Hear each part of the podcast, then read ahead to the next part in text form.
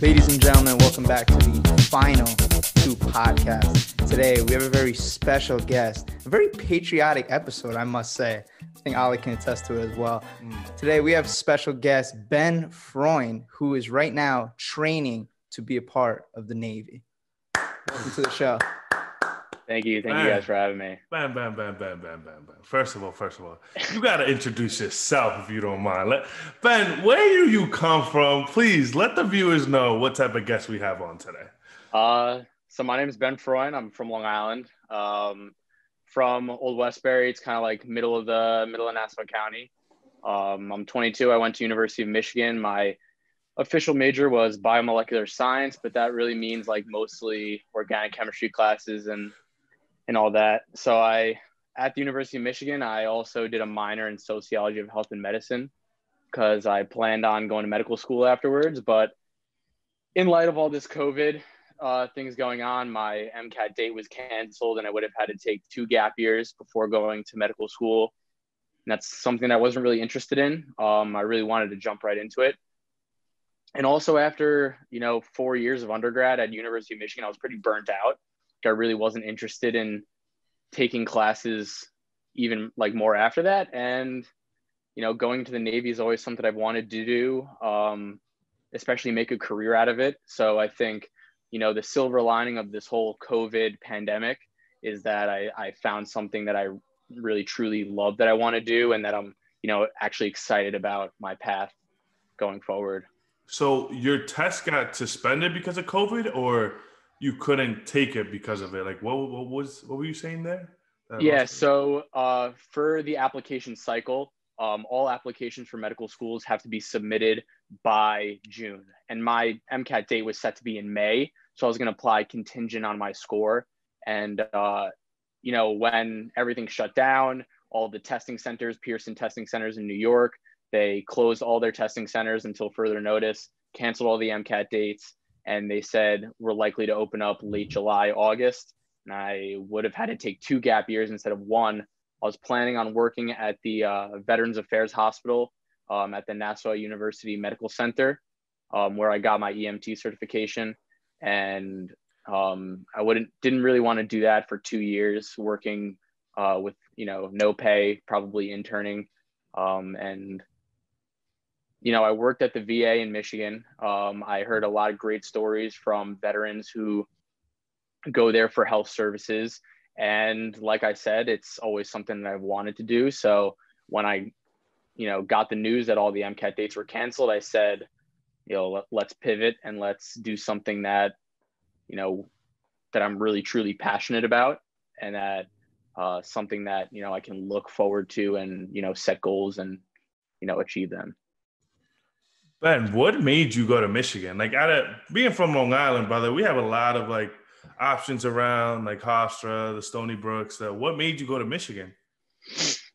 Um, you know, it it was a little bit of a combination of uh, baseball and then the falling through of baseball for me because, like, you know, we played together, um, and Yes, I was did. getting a couple letters, and I was getting looked at, uh, or I was getting looks from a couple NESCAC schools, and I actually got um, a letter from Haverford College in uh, South South Jersey, or um, maybe it's in uh, Pennsylvania, but um, and they said, you know, if I applied their early decision, I would get accepted and have a spot on their team. And um, they're a good D3 school. Uh, definitely, um, baseball would have been an integral part of my life and my social life there. And I was completely fine with that. But then um, during my fall ball season of my senior year, I, you know, I popped my elbow and I, um, you know, partially tore my UCL and it was only a partial tear, so I didn't need Tommy John. I did an experimental surgery or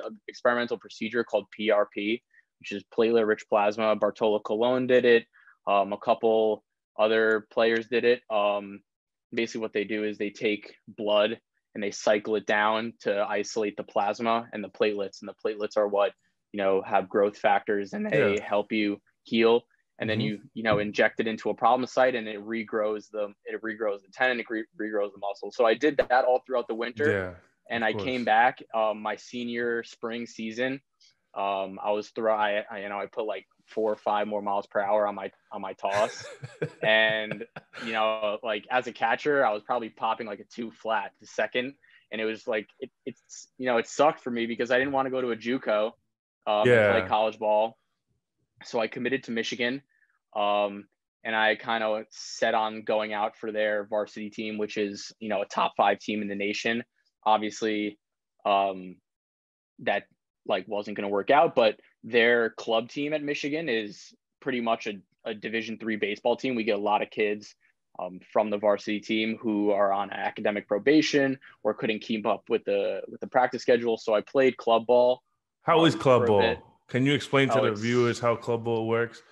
demanding, more demanding than you'd think. Really? We travel all over the country. Wow.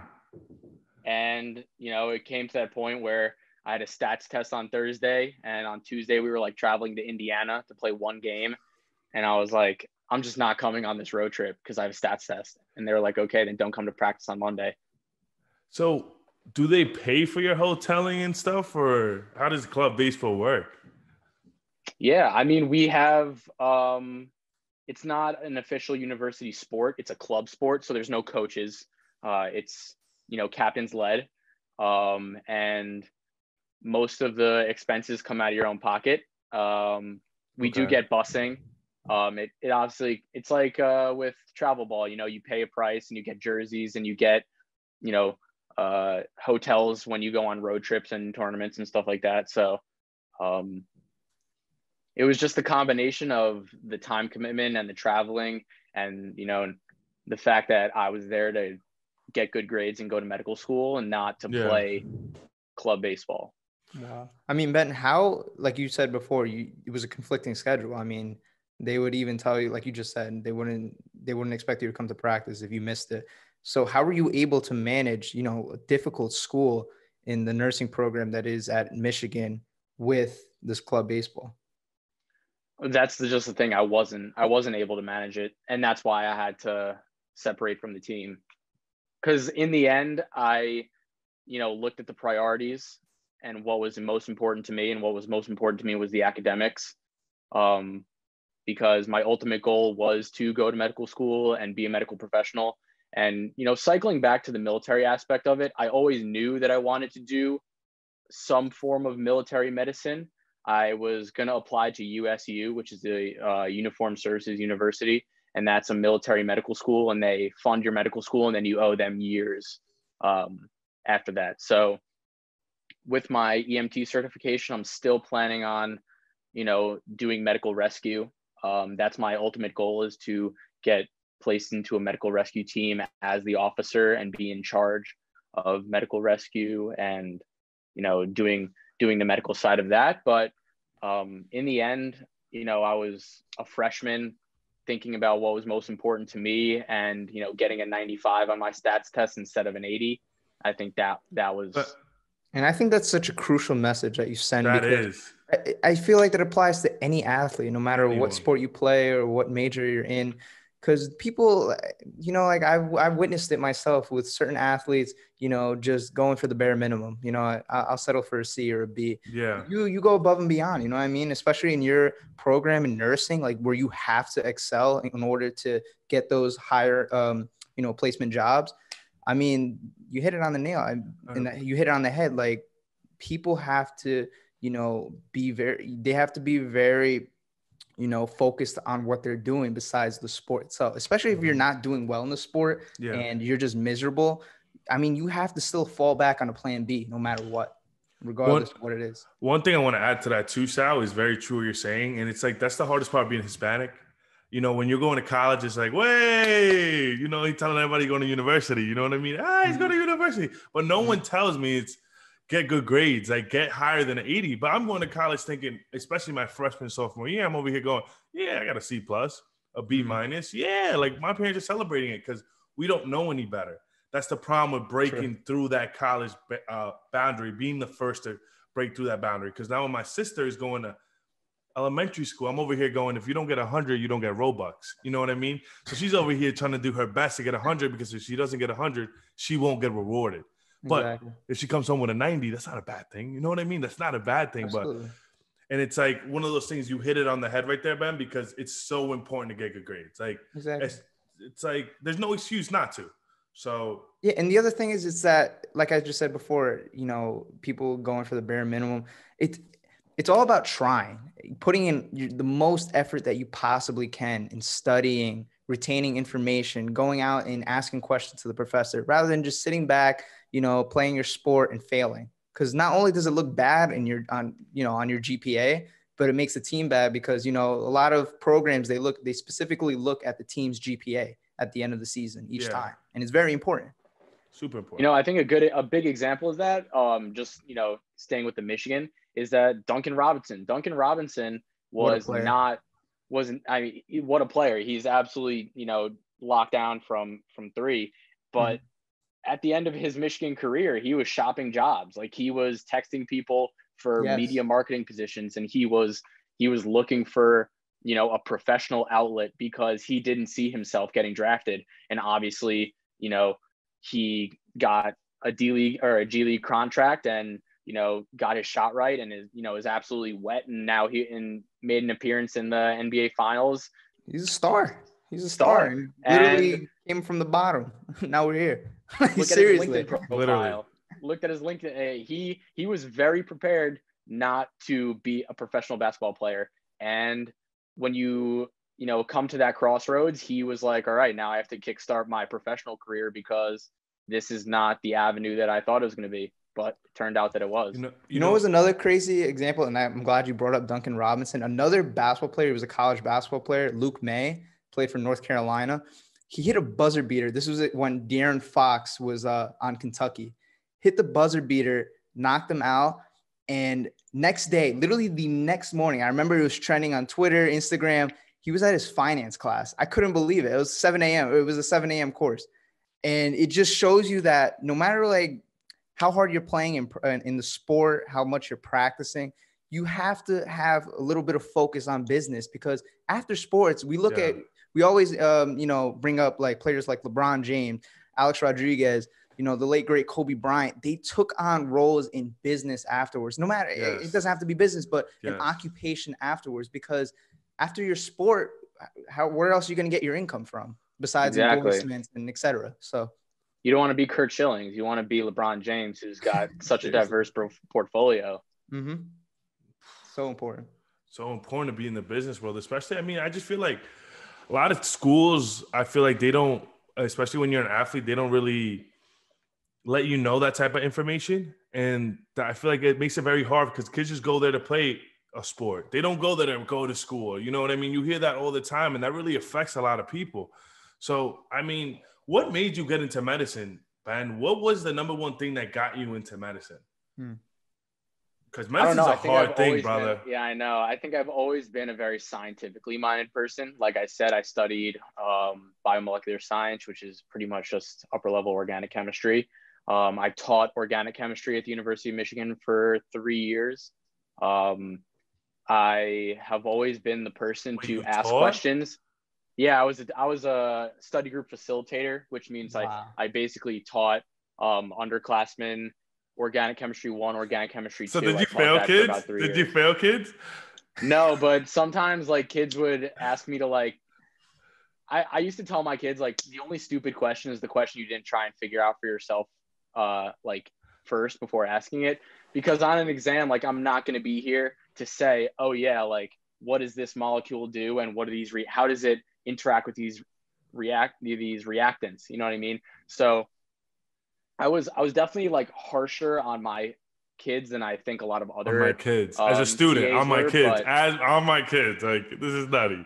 This is crazy to me. Oh my god, keep going. Sorry, I'm like fanning over but here. you know what I mean? Like I'm, I'm, I'm, I don't sugarcoat things. Like I'll tell you, like this is a question that they're gonna ask you, and here's how they're gonna ask it to you. Like learn the ins, the outs, learn everything you need to know, so that when you get to a test, you can look at a question and think like and actually know what's going on. And that Besides doesn't happen. Yeah. That's yeah, but it's not even memorizing. Yes. It's more learning the concept Concept and then using the memorization to apply Yes. that Mhm. information. Which is very true. Listen, I'm probably the dumbest one out of you two, and that's not really something saying that's not saying like a bad thing because you guys are both brilliant.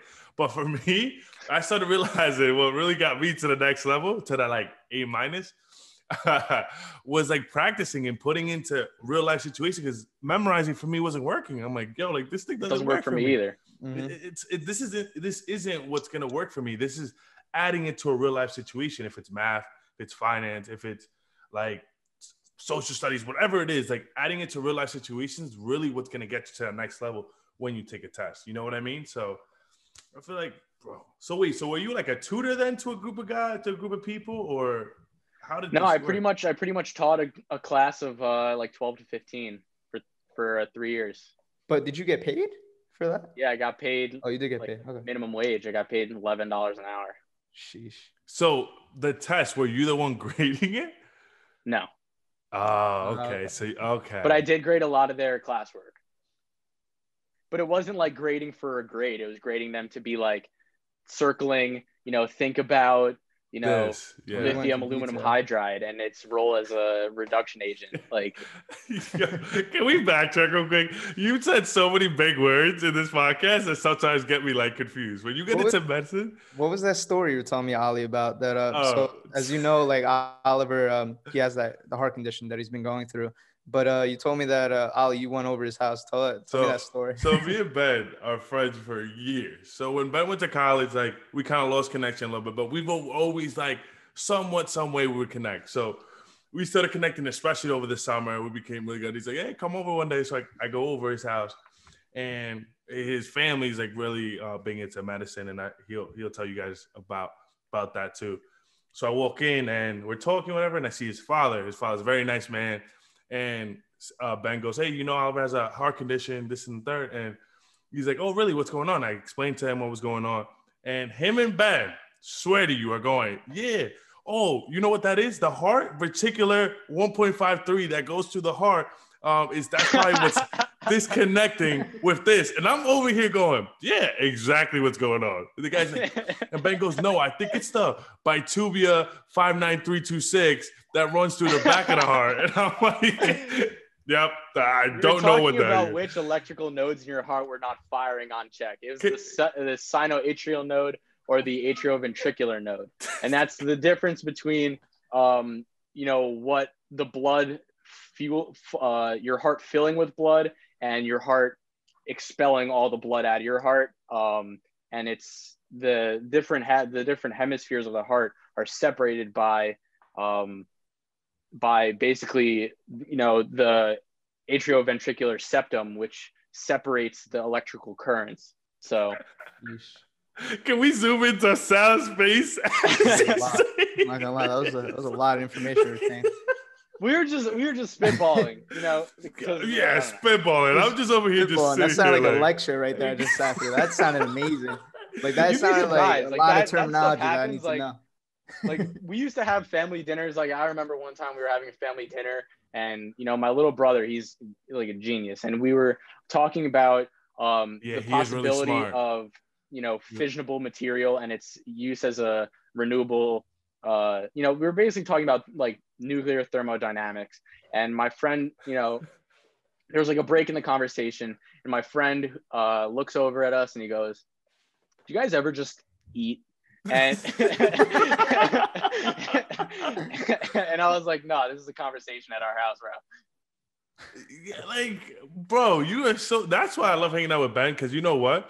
I I learned so much from him, and he learned shit from me. So it's like a it's like a win win for. Ali. You know what I'm saying? I'm over here learning with the I learned, how to reticular. speak, I learned how to speak Dominican Spanish from you, bro. I learned what the testicular five nine three two six is, but you know what I mean. It says this is really good stuff here. So wait, can you please tell the the the viewers here why like your parents are, are in the medical field? How did that impact you to get into the medical field, or did it not really at all? I mean, no, it definitely did. My both my parents are doctors. Uh, my mother's an OBGYN and my father's a surgeon. Um, and at, when I was a little kid, I was extremely hyperactive. I got hurt all the time. Um, I was like maybe like nine nine months old the first time I got stitches.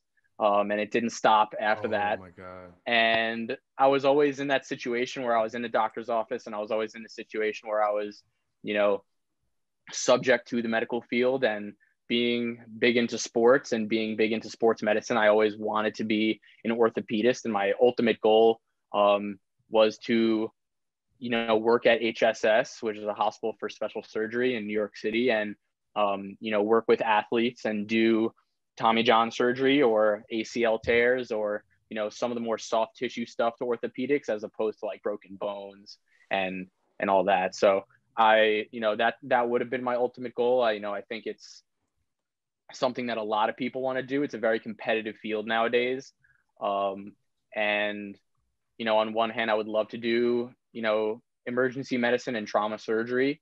Um, but that's not a sustainable lifestyle. You can't be a trauma surgeon for your entire life because that's, you know, you get a call at 2.30 in the morning and says a guy, you know, was shot in the face. Like we need you in surgery for the next 16 hours. Like that's not a sustainable lifestyle. My father was a trauma surgeon.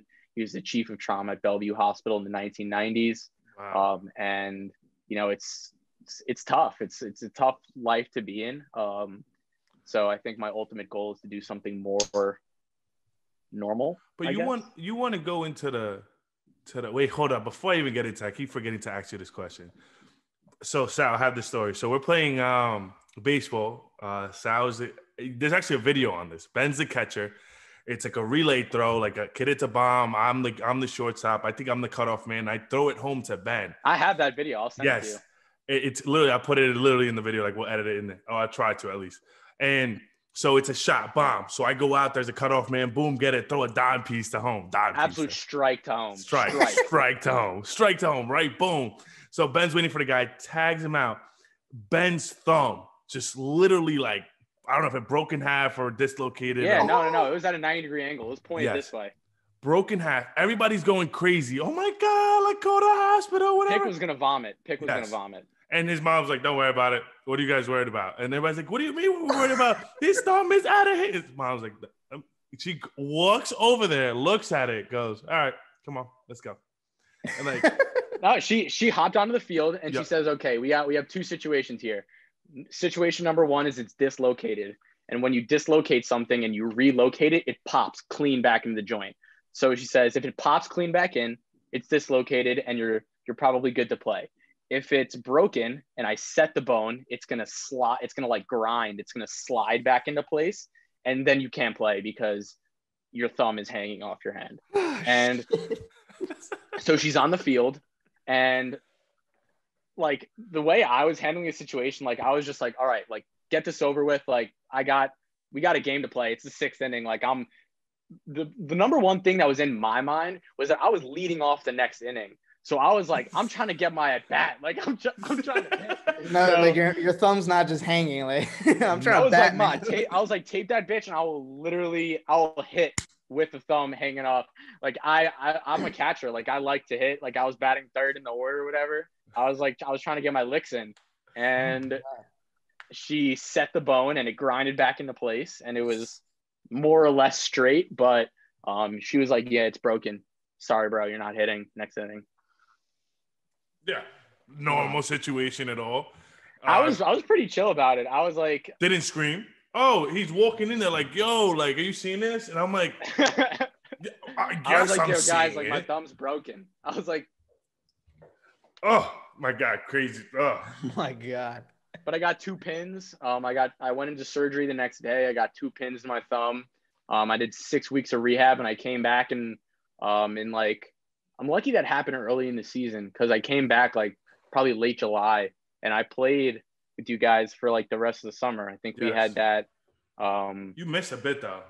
I missed a bit. I missed that that that week long tournament in. Uh, yes. Uh, that was like the big recruiting tournament. That was the one that I was yes. trying to I was trying to get at. Man, wait. So who did the surgery? Was it your family did the surgery, or did... no? No, we don't have uh, we don't have any orthopedists. It's actually uh, my good friend Dr. Stein, Dr. Peter Stein. He uh, he's a hand surgeon. I've I've gone to him for like everything. He's a good guy. So wait, talk about friends. How big is the networking for you, being that you come from a family of medicine? Is it easy to get to know these people? Is it easy to get recommendation? Is it easy to get a job in the future because of all these connections that you have? Um, I would say that there are connections, but that being said, I am not the kind of person to call in favors. Like I sort of took the approach of going into medicine as like this is my personal journey. I don't want this to mm-hmm. be on the coattails of the success of my parents. Yeah. Um, so a lot of what I did was not as a result of the friends and family discount. Um, but that being said, when you have, you know, a broken bone, um, you're not searching for a doctor. Your family knows somebody who does that. So they say, oh, go to Dr. Stein. You know, I did my residency with him. He's a great doctor. So I go to Dr. Stein mm. and Dr. Stein takes care of me.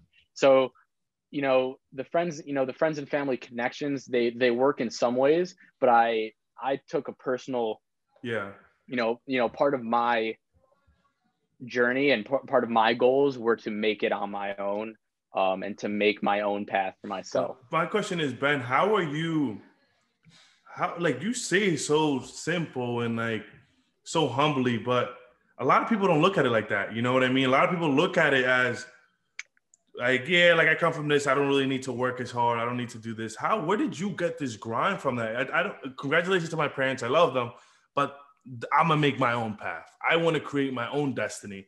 I don't want to. I don't want to use them for like anything. I want to create my own success. Where did that mindset come from? Because I'm telling you, a lot of people don't look at it like that. And I, you can agree with me. A lot of people like the little handout. Hundred oh, percent. Yeah, my son got an eighty. Ah, he could get through. He could he could be a, a, doctor with me. You know what I mean?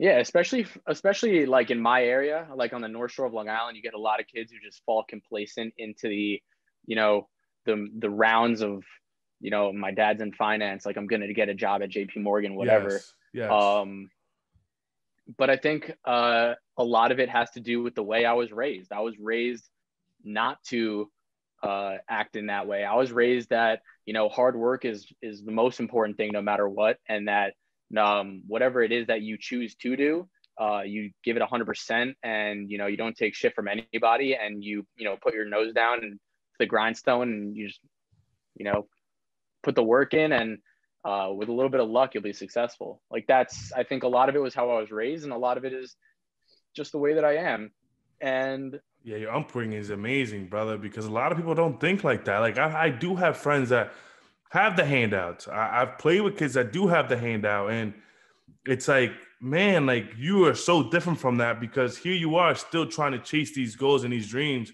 And that's why I consider you such a good friend because I learned so much from you because of that. It's like you're you're not okay. You're you're blessed to be at the position you at, but you're gonna use that to excel even higher and use that almost like to catapult you to a new step that has nothing to do with your family, has nothing to do with the past success. You want to create your own stepping stool. So it's amazing. And I think that's a big reason is why I'm going military. Um, you know, not not just to be in the military. Like there's a difference between the enlisted and the officer side.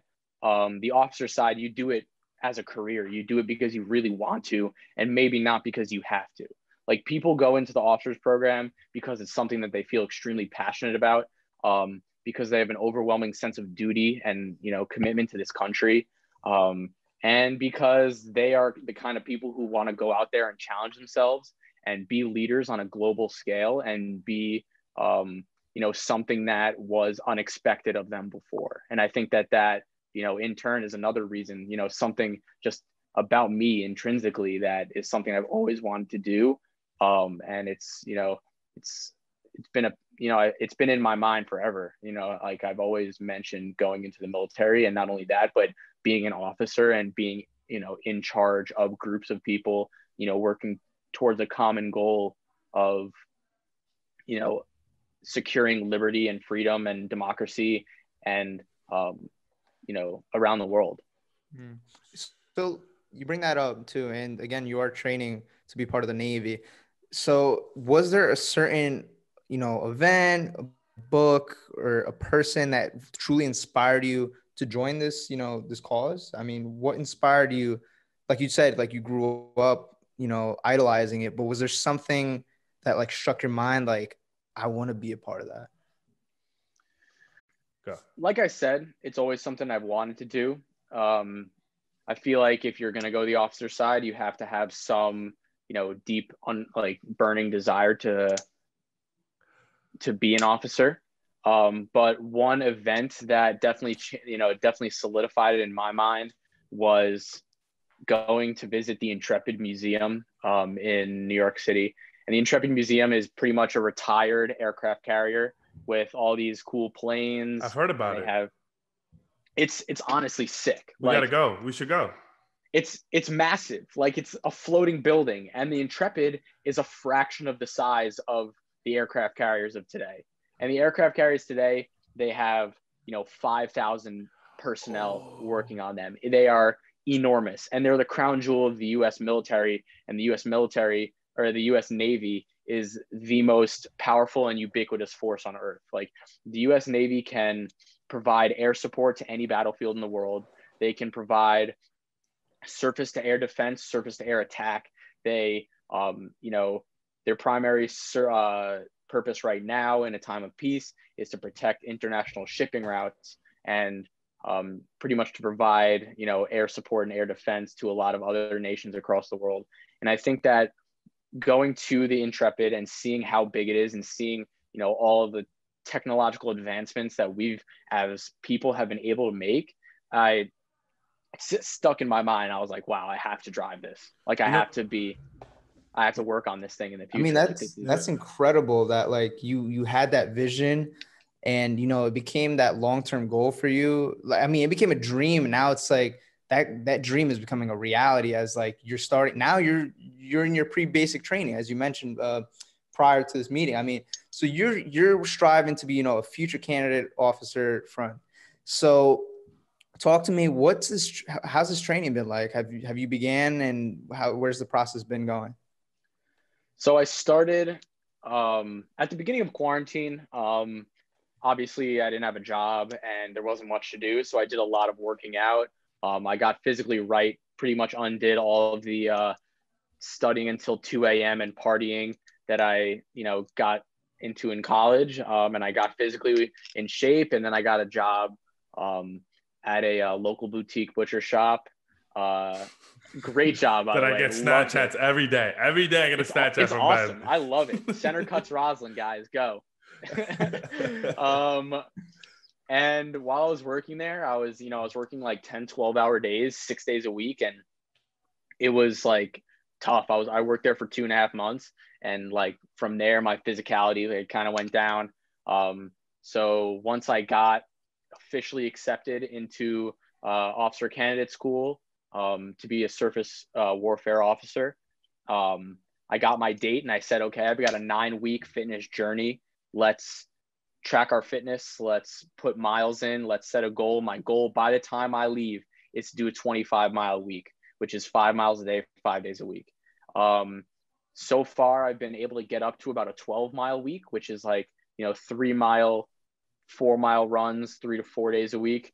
Um, at, at first, it was a little bit tough because um, I don't like running on the treadmill. I, I feel like I'm really not going anywhere. So I like to run on the hate it too. street. I like to run on the street. And when you run on the street, it's a lot of high impact. So I was getting shin splints and like, I had to wait for those shin splints to heal. But now, like whenever I run, I really don't feel it as much because the scar tissue is built up a little bit and I've gained a little bit more of that muscle strength in my in my shins and my calves. So it's a lot more it's a lot more body weight stuff. It's a lot more cardio. Um, it's a lot of high intensity interval training. It's a lot of CrossFit. Mm, um, love it. Like I, I honestly, at the beginning of quarantine, I was doing a lot more powerlifting. I was just telling Ollie this. Like I was doing a lot more, uh, you know, you know, five for five at 225 on the bench.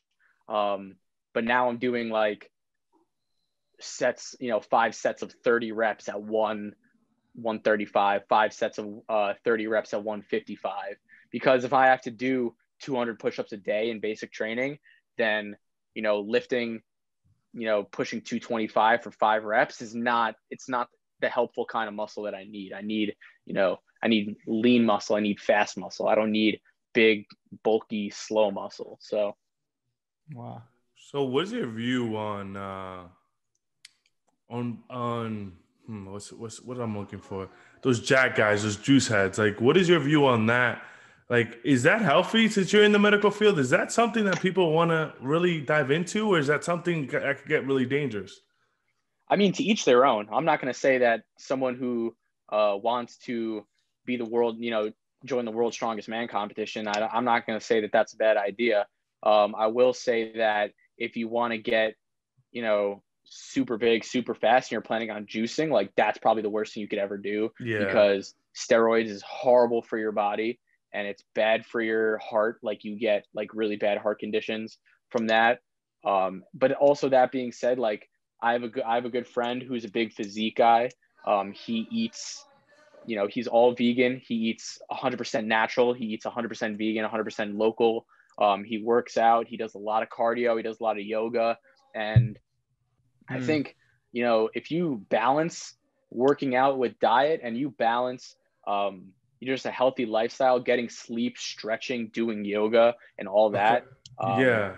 It's just better for your overall wellness. Like it's better for your mental, it's better for your mm-hmm. physical health. How important is sleep?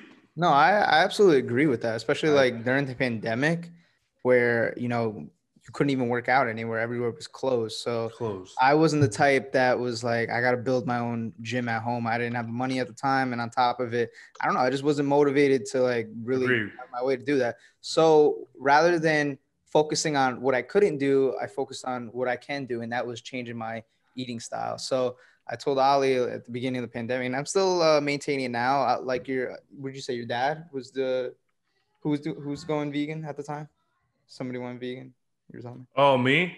Uh, I think it was a friend. A lot, a lot of my friends were going vegan. Lot, yeah. So, yeah. So I was saying like, you know, like I, I kind of went into like the Beyond Meat aspect. You know, e- eating a lot more greens, but um, yeah. I, I and sometimes I'll still maintain like you know like one day or a month or two days a month like I'll have like you know chicken or whatever, like you know, keep my sanity because you can't just eat Beyond. How do you feel about that, by the way? Like Beyond Meat, like a lot of people are saying it's like not a fan. I do not like not the meat. I'd invested in. I, I worked at a butcher it. shop, and we as human beings like are omnivores by you know definition. We have molars and we have incisors and we have canines to eat mm. both meat and vegetables. I think that if you're gonna go all vegan, you need to supplement.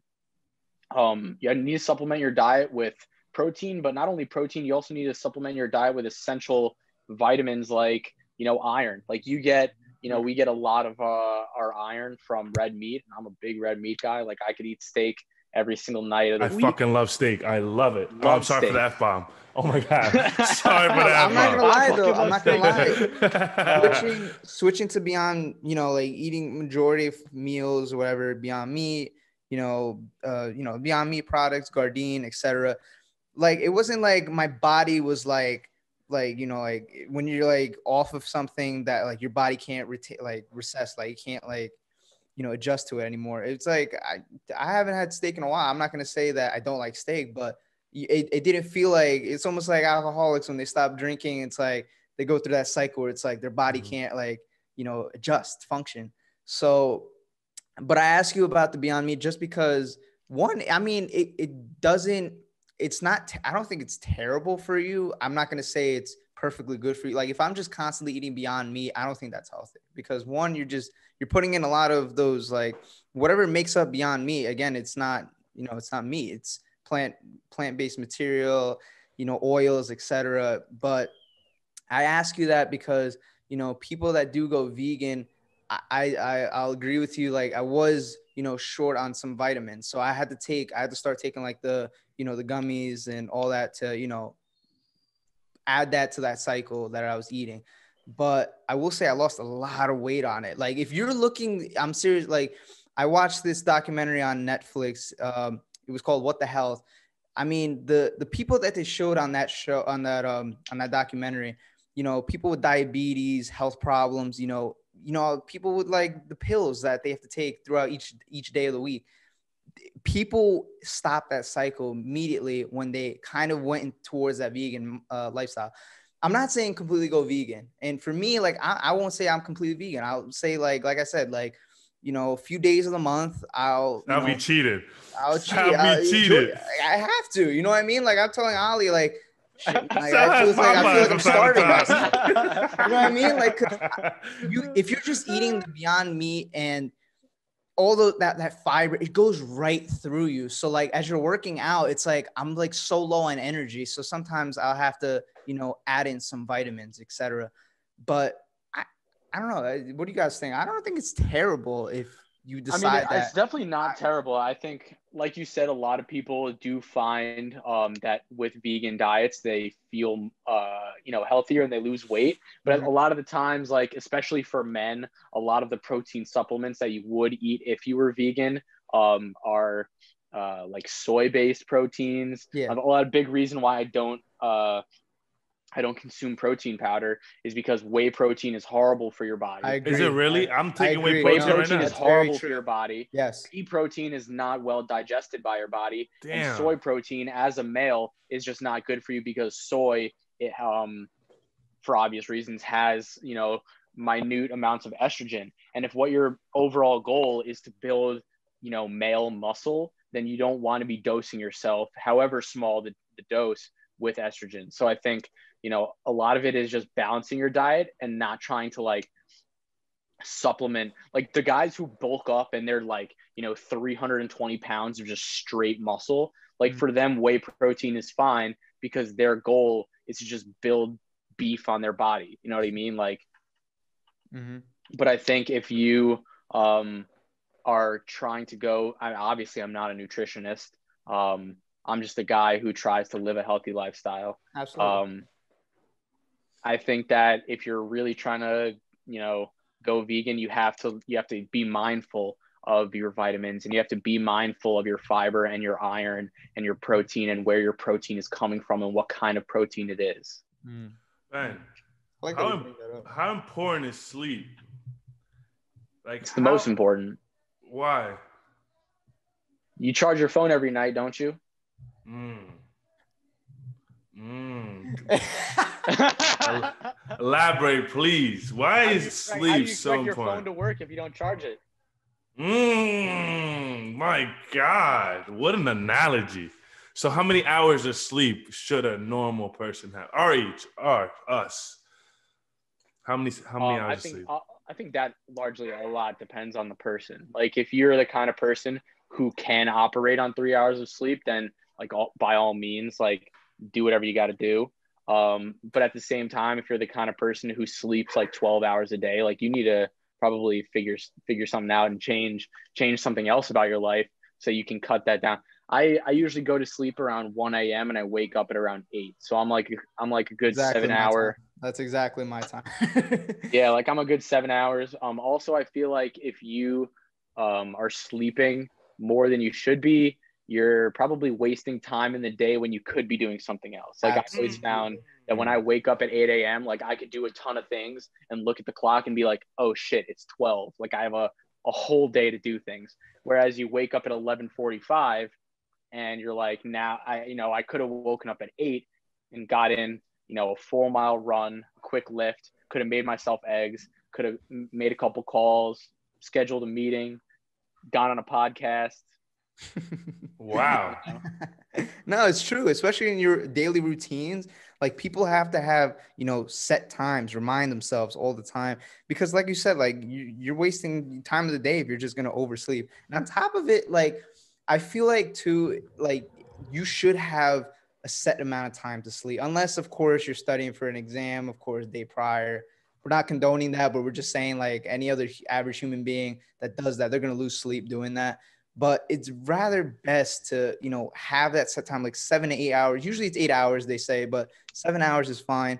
I mean like for you i don't know about you guys. I'm i can't i can't drink coffee bro. Like that just yes that was gonna be my next one. Yep. Dude that just and you know why we bring these questions up? We're gonna connect to it later on through this conversation is you know how this is going to apply to you now as you adjust to a new routine being a part of the navy god willingly. So now going back to that question to you guys like do you guys like can you guys function in the day without coffee i mean for me I, I feel like if i work out early in the morning i have that energy to continue on with classes and everything how do you guys function well, personally personally before ben asks because you know i am kind of a medicine guy as well um, i would say that uh, I, i've been drinking lately chai tea you know, to kind of get myself going because like I'm not a caffeine guy. I don't drink coffee at all, but I did need something. Like Poppy needed something. You know what I mean? Like, sorry for saying that, but like, you know, that's what people call me. Poppy needed a pick me up. You know, I needed a pick me up because like it was like, especially with the studying, especially with a lot of things going on, I needed kind of a little boost. So I started drinking chai tea from Starbucks Ice for uh 35, I think it's, it's cost a grande. Um, you thirty five for tea, hey, for tea, for tea, big boy. bro. Hey, listen, grande. Don't judge me, thank you. And it gets me going. Like, you know what I mean? Like, I drink it before the pod. You know what I mean? Like, it gets me going. It gets me focused. And I personally like it now. I think that's what I kind of needed, and it's helped me a lot. What do you think, Ben? I'm a big coffee guy. I I need I need I need caffeine like as soon as I wake up. I got into a big routine in college where I had you know early morning class. I had 8 a.m. 8:30 class, so I would wake up. Um, you know, I had that big jug of a uh, Starbucks cold brew. Pour myself a cup of cold. How much brew. is that? How much is cold brew? That's expensive. you know how that's much is- expensive. It's like 14 bucks for a gallon. Damn. Gallon. You spent fourteen dollars at Starbucks. Uh, I mean, I it usually lasts me about five days. So whatever 14 divided by five is about you know 2.75. So I got paid 275 for a full cup of cold brew. keep going. I'm just saying, like you know, compared to 425 for tea. Bro, honestly, whatever it took for me to get to like get going, because I didn't drink coffee. And then I started realizing in college, my junior year, when I started taking school serious and I started putting time into like studying and working out and balancing everything out, I needed something to wake me up. And I feel like tea really did that for me. So, I mean, if I might try the new thing that you're doing, it might, that might help me out too. I've never tried it. I've never really tried coffee. So, I don't know. Cold brew's pretty like cold brew's pretty strong stuff, especially with the heart condition. I don't know if yeah, no. I don't know if taking uh taking nitro cold brew as soon as you wake up is a good idea.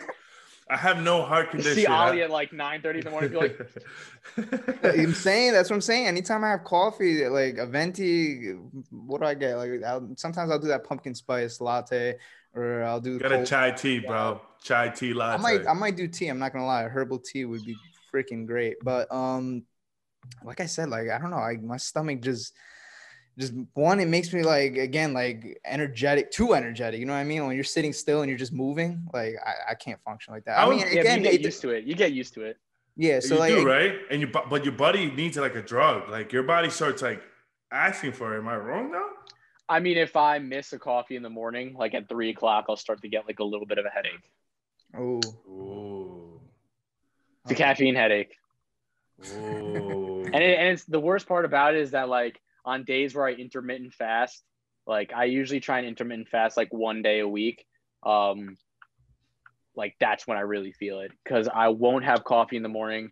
Um, I'll just drink water like the entire day, and then I'll break the fast at like four o'clock, and I'll have I'll break the fast at four, and I'll have an early dinner, and then I'll have a late dinner at like at like seven eight o'clock because like I said, I usually go to sleep at one. So it's not like um, I'm eating right before I go to sleep because you shouldn't eat right before you go to sleep. But you should on days where shouldn't, you shouldn't. Why? Why not? With bread. um, because when you go to sleep, your organs shut down, and um, if you eat right before you go to sleep, you're you're pretty much um, just taking in calories and you're not processing them. So they're just sitting there. Just, I had mm. three Hawaiian rolls last night. Yo, me too with ham. Yo, I had, Hawaiian like- rolls are money though, Bro, I had like seven of them with ham and cheese. I swear to you. Yo, the Hawaiian rolls are so Oh, freaking. my, I oh literally my had God, a beautiful. Hawaiian roll. Hawaiian sweet rolls. Oh my god. I had Hawaiian rolls, Hawaiian three- rolls. I had three or four, bro. Hawaiian rolls with pulled pork. Sounds like a Yes. good idea. Nah, you're getting too crazy on me there. Ham and cheese for me, and I'm perfectly fine. I had like seven of them yesterday, right before bed, right before bed, and I just fell asleep like a baby. So uh, we Yeah, learned it's called not you, to you go to have sleep. too many You Hawaiian passed rolls. out. Wait, so what does that do? Is that bad for your stomach? yeah, he's- no, it's just just not good for your overall health. Like It's just gonna those sit there. calories are going. Yeah, it's just sitting there. Those calories are going straight to visceral fat. Wow, and I'm trying to I'm trying to lose weight. Wow. it makes a lot of sense, especially like if people like that start gaining it in that gut area too, like rather throughout everywhere. It's that's just the food sitting there. That's crazy. You know what's uh, it's interesting that we talk, we bring up, you know, the sleeping, you know what keeps you functioning throughout the day eating styles meals etc now you're gonna you know like i said are you prepared to adjust to that new routine as you enter the field in navy in the navy because as you know like you, when you go out there when you i don't know if you the are you going to be going out of the country if you join? Like what did they tell you the location would be after the training? well yeah so um just to sort of summarize what the training is like uh the for surface warfare officer the officer candidate school is located in newport rhode island. So i have i have three months of pretty much um, hardcore physical training um, and three months of academics is pretty much like one semester um, of basic training. That's Officer Candidate School, OCS. That's pretty much basic training for officers. That's in Newport. And then based on my rank in the class, um, I get selected for jobs and I can preference my location. So based on what job I get, um, that'll determine what kind of secondary and tertiary and finishing, you know, training I'll get. And training in total is going to be about a year. So beyond the three months of basic training OCS, I have probably another six to nine months of you know specialized training where I get you know put into a job and that becomes extremely focused and I get a very focused education. Um, so you know that's that's sort of how uh, the training goes. The the secondary training that usually happens stateside, um, and then you know based on what job I get and how uh, you know what my rank in my class is, um, I can preference a, a, uh, location to be stationed. Um, I think I'm gonna try and be stationed somewhere on the West Coast or in the Pacific, like San Diego, Hawaii, Japan. Like those are my three. You're gonna like, leave me? yeah, in a second. In a second. I at least have somewhere to visit because if you go to Japan, oh, you better get Hawaii. Oh my God, I'll come to Hawaii. Woo! You have to learn to surf first. Party. Yo, it'll be like it'll be like the first the first Dominican Hawaii. It'll be like the man on the moon. Yo, I can't. Yo, how important is ranking though? The the rankings are what very important. very right? important because places like San Diego, which are the most the you know the high the most highly sought after location to be because you are stateside. Um, you know, you're in a great location. San Diego's weather is unbeaten. Um, you know, there's a big base there. There's a lot of there's a lot to do. There's a you know rich social life in San Diego. Um, wow. Like you know, when I was talking to my recruiter, my um, my lieutenant commander, he's in charge of officer recruiting. He was telling me that in San Diego, um, while you're on the base, you could join you know a rec softball league. You could join a flag football league. You can you can do all these things that you wouldn't be able to do if you were stationed like in Japan because mm-hmm. Japan just doesn't have or may not have the same well, opportunity. third world country, yeah. Japan is a third world country. Sorry, sorry, I didn't mean third world country. Uh, uh, another country. Sorry. Yeah, I mean, Japan's the most. The, Japan is the most developed. Sorry, sorry. Yeah, another country. I'm sorry. I, I used yeah, the wrong but, vocabulary. I'm sorry. I was uh, thinking. I was thinking. What's the country I was thinking about? What's the country I was thinking about? Um, that we were talking about on Facetime the other day. That's a third world country that you could be stationed in uh, Saudi Arabia. Saudi Arabia. Okay, that's why. Saudi Arabia is not really a third world country either. It's just that they like Saudi Arabia is definitely one of those places that I would not want to be placed because you're in the middle of the desert. Your primary yeah. job is to hunt pirates, which is like cool. Hunt pirates. pirates. What do you mean pirates? Like pirates in the Persian Gulf, like people like Somali pirates. That's scary. Like that's, that's what I said. Uh, one of the primary jobs of the U.S. Navy right now is protecting international shipping routes because you see a ship that says U.S. Navy on it, and you're a pirate in a skiff trying to, you know, steal a, a ship with, you know, a billion dollars in goods on it, and you see a giant warship coming straight at you with the words U.S. Navy on it. Like you're not messing with that boat. Oh my god. Whoa. That's some crazy stuff. So wait, so wait, wait, wait, wait, wait, wait. So you'll be gone. So that means like after three years, then you'll be gone and stationed for how many years? So like I said, training is one year. One um, year. And then then I get a placement, and my placement is pretty much a deployment, and Which deployment is, is a two year two year deployment. Two years. So I'll be on a base somewhere for two years. Two years. And then I get a break after those after the first three years because that's one year training, two years deployment. After those first three years are done, I have a little bit of a break. Um, I have leave, and then Um, then I have okay. another three years of deployment after that. So it's a six year total. Um, but So six ha- years that I'm willing to spend because this is something I want to do. This is like this is something I've always wanted to do, especially if you're an officer. The reason why it's a little bit longer is because a lot of people, a lot of these people, including myself, do this as a career. They do this as a stepping stone into a higher career in politics, in medicine. My goal is to, after my initial service commitment, after after the first six years, to go to medical school, get my MD, and then re-enlist um, in the Navy, gain a couple more ranks, and be, you know, like a flight surgeon or work on you know the bases in Japan, in uh, in San Diego, in Hawaii, and you know maybe if I'm lucky enough, work on an aircraft carrier, which is something I've always wanted to do, um, and you know use my medicine as an officer, you know, to benefit not only the U.S. Navy but also, uh, you know, personnel across the world. I would I would hundred percent say that you have your head on right because the way you are thinking, you are thinking so much ahead. Everything like you're not sitting here going like, okay, like I'll wait two years to take my exam and call it a day. Like you're over here trying new things out, and you're over here trying to. You're gonna explore the world. Like this career is gonna make you explore the whole world, and I feel like that's so smart of you because in seven years you'll be back, and then now you could say I did everything I possibly could to enjoy my because I, I there's a saying that I really love, and it's like the tw- your 20s is a decade that defines you.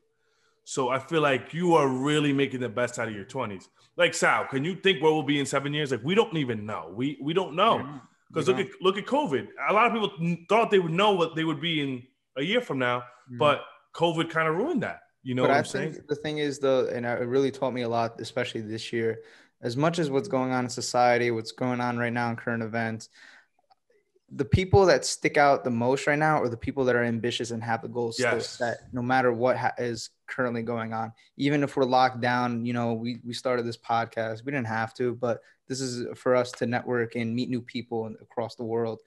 Um, another thing is especially going uh, for your career. I mean, you know, still applying for jobs, even through Zoom, et cetera, you know, to be able to interview them online.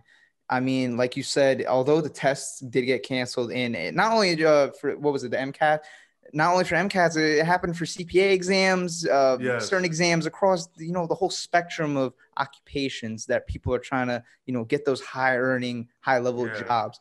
So, it, but it doesn't stop. You know, Doesn't. can't stop, won't stop, like Diddy says, for a reason because you know you got to keep continue to push yourself because we're gonna we're gonna get out of this. We're not gonna be closed minded and say, you know, where we're headed is just continuing to go down. I know there's some point in the future that we're gonna get this vaccine and we're gonna get out of this mess, and it's gonna take a slow time, but nevertheless, you want to have a plan as you exit out of this, You s- Good. no matter what. So you shouldn't be, you know, like I said, like giving up. You- Absolutely not. I mean, you said it yourself. The year, tw- the twenties is the years that define you.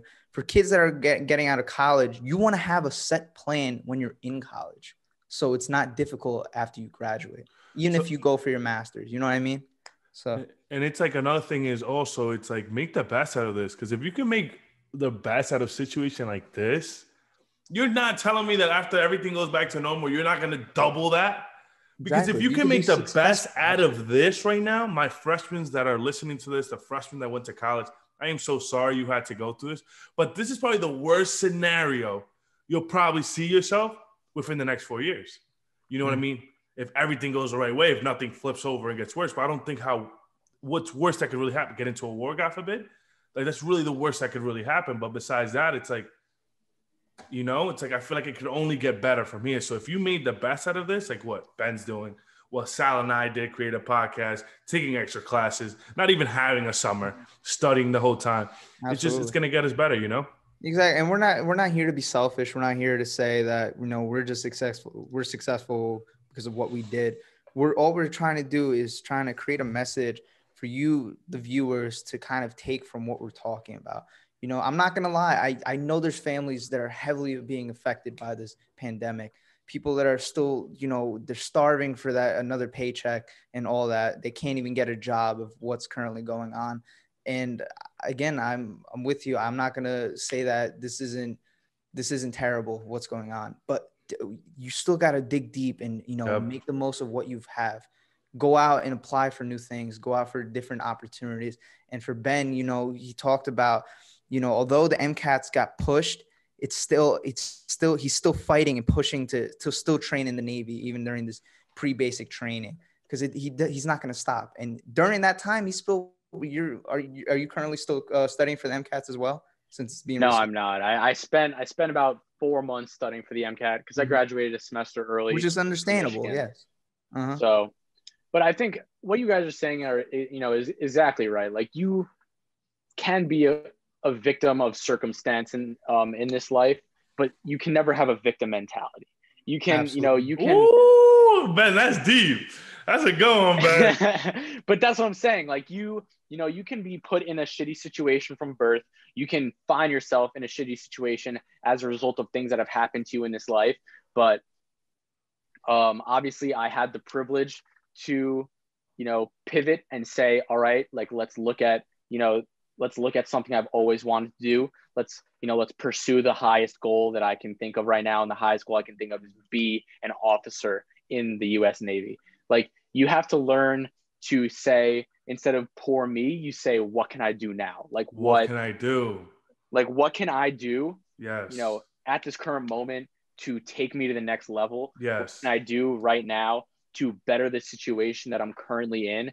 And if the answer is nothing, then I think you need to reevaluate. Um, and like I said, pivot again. Like, but it takes a lot of self reflection. It's really difficult to do because a lot of it, you know, you have to, you know, think about what your strengths are and think about uh, what opportunities are given to you. However, Yes. you know, if they're they're few or if they're many, you need to you need to evaluate that and turn fewer opportunities into more opportunities just just by the way that you act and just by the way you carry yourself and just by the way that you approach life in general. Yes. Yes. Amen. Oh my God. Amen. That- that's amazing. That's literally that's literally what life is all about, man. Like I was born in Dominican Republic. My dad was barely like he had to stop giving me a certain milk because it was too expensive. So I was getting milk borrowed from the neighbor. And here I am in the United States of America getting a second opportunity and making the best out of this opportunity. So I'm not going to sit here and victimize myself. I did this. No, I got another opportunity. COVID, we created a podcast. We did this. We went out there and did it. I have a heart condition and I had another heart attack like two, like two months, like uh, about like five weeks ago. That doesn't even matter. But I'm alive now. What, what am I supposed to do? Cry about it? No, I'm here talking to Ben, talking to Sal, creating this opportunity that I hope are 10, 30, 100 viewers that listen to us, 200,000 views. I don't care. Get something out of it. You know what I mean? So that's exactly, exactly. You hit it on the head, bro. I, I like that quote. I'm gonna write that quote down. That was, that was deep, man. That was deep. Ben, before we I let got you. I got you. Ben, before we let you go, I have one question, especially. Is you talked about your upbringing, but was there any books that you read, anything you did to get you ahead of the game to be so smart and intellectual like myself? Um, I think I think younger. Are you younger laughing, I Sal? read- Sal, why are you laughing? Sal, why are you Because I was like, because I was like, I didn't read books. I was like, I don't, I don't know how to read. yeah, Sal, don't laugh. It was supposed to be like a serious moment right there. um, no, I mean, like when I was younger, it's not like I read a lot of military books. Um, I read a lot of like, you know, action adventure books. Um, but I did read. Um, I think one book that I've read recently was "Can't Hurt Me" by David Goggins.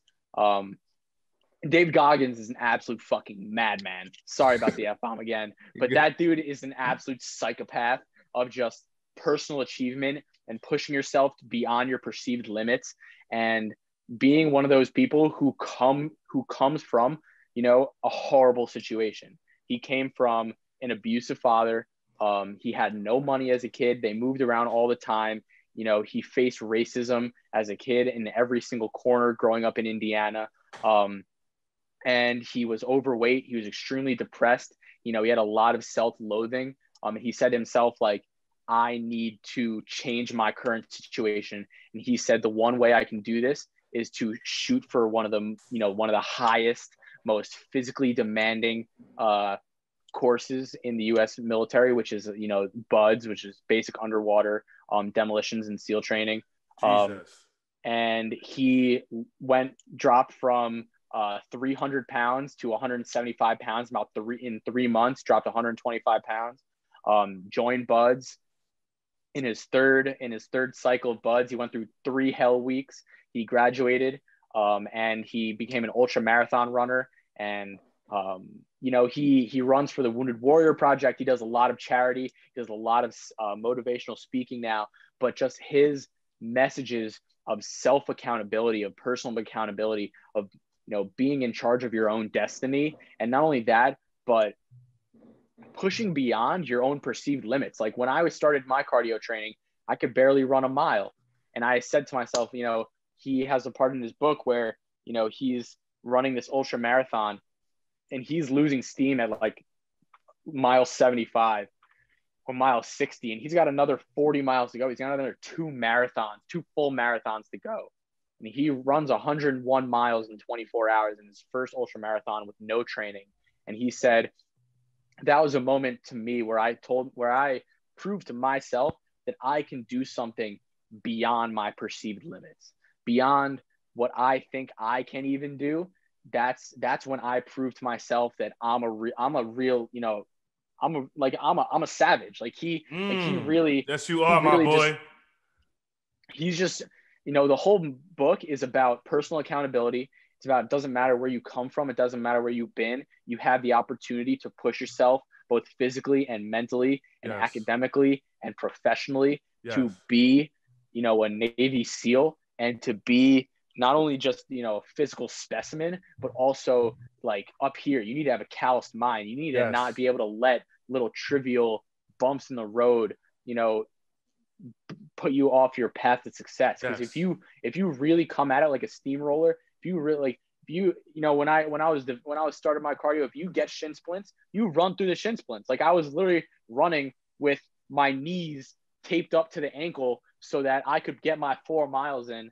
Um, you know, and not I was I was icing my legs for two hours a day. Like he, he you know, he he counts in the book um, running to the point where he was in renal failure and he was pissing blood and he was peeling his toenails off and every single bones and like he broke every bone in his foot running and continued to race another 50 miles. He had shin splints to the point where he couldn't move his knees. Like just being able to push yourself like obviously, I'm not saying like go out and get get get yourself hurt. Like that's just stupid.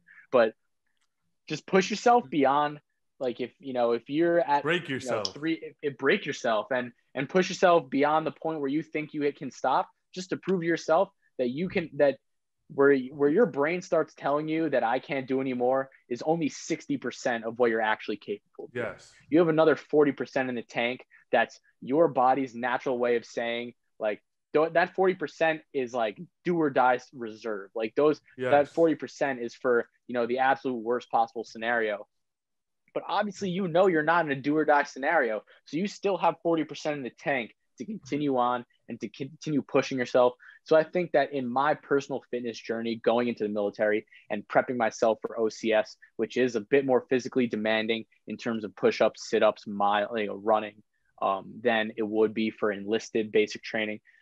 I think that book has really helped me in focusing my mindset as being, you know, an absolute savage when it comes to trying to push myself and to try and push myself beyond my perceived limits. And, you know, when you when your heart is racing, you feel like you're gonna vomit, like that's when you know that you're actually doing the work that you should be. Because I was doing CrossFit last week, and halfway through the workout, I sprinted out of the room, went to the bathroom, vomited, splashed some water on my face, gargled a little water, went back in, finished the workout. Yeah. That's, that, that's why I love CrossFit so much. For anyone that's uh, thinking about doing CrossFit or like second, if you want to get mentally pushed, physically pushed, if you want to test yourself to the limits, 100% go do it because that's going to push for you to your limits. And you really, there's times in the workouts where I'm like, I'm not good enough. I'm not good enough. And I was like, my, I can't do this. Yes, I can't do this. And me myself would say, yo, you could do this, my boy. You were built for this. You know, you were built for this. Yes, sir. Yes, you sir. were built for this. And it, when you're done with the workout, everybody high fives himself and you feel accomplished. You're like, I tackled on the day today, but I beat the day. The day didn't yes. beat me. So, oh my it's God. win the day. Win the day. Like Win life can't thing. hurt you if you're headstrong and you're strong in here and you and you get your physicality right. Like number one thing he says in the book is calloused mind is letting you know the little bumps in the road in life not letting them affect you and just powering through them and knowing that in the end uh, you're the own agent of your destiny and you create your own That's path it. and Absolutely. you know life is what you make it and especially for someone like david goggins who had such a troubling background now he you know is a motivational speaker around the world he does uh, ultra marathons and and ultra triathlons for you know you know millions of dollars in charity. And he you know he's just doing you know amazing things for the world. And you know he could have sat in a situation where he was an exterminator at 300 pounds you know pounding you know a chocolate shake at three in the morning. Like he could have just lived in that complacent lifestyle and been miserable and fallen into complacency. Um, but he didn't. And he you know picked himself up and he said i'm gonna i'm gonna do what i gotta do the last thing I would say is Sal and I always say this to each other, to our to anyone that listens to us, whatever. It's like no matter what, like the fact that we're thinking about this now at 20 years old, there is no way we we're not going to be successful. There is no way. How long is it going to take? Who, who knows? But we're going to work to to get there. We will be successful. We will. Like it's just that's just a matter of that's just the number one thing because if you realize we're thinking having these conversations now, kids who are working towards that now at 20 years old, we're taking the right steps forward. The decade that defines us, our 20s, we are effing it up. We're killing it. We're 20 Yes, years sir. old and we're killing it. Like, are you serious? Are you yeah serious? keep the ball rolling though we're still young i'm Yes. keep- 22 yes. I'm 22. I still got eight years in my 20s to define who I am. My mm. service commitment's going to be six years. So I'm going to come out 28 years old. Like, I still, you, you got time. You got Average life time. expectancy is going up.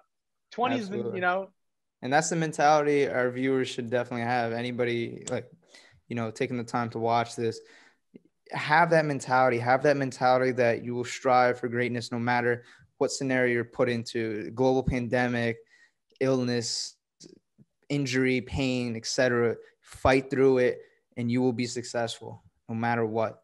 As long as you keep on being focused on your goals and not letting that, you know, go away. And you know, this was an incredible guest that we had in Ben, and you're listening. You're, you're listening to God willingly a future Navy officer, and I say that proudly. Amen. a Navy So- officer, but a successful ass man. Like this man's Absolutely. be successful. You know what I mean? Intellectual people like me and Ben. You know, you know we are. We are. Uh, now we're going there, nah, Nah, this, is a, this is an awesome episode. amazing, amazing. Amazing. thank you guys Ben, for having me. I, I've been asking Thank Ollie to get me on the show forever. I love what you guys do. Um, I love the message you spread.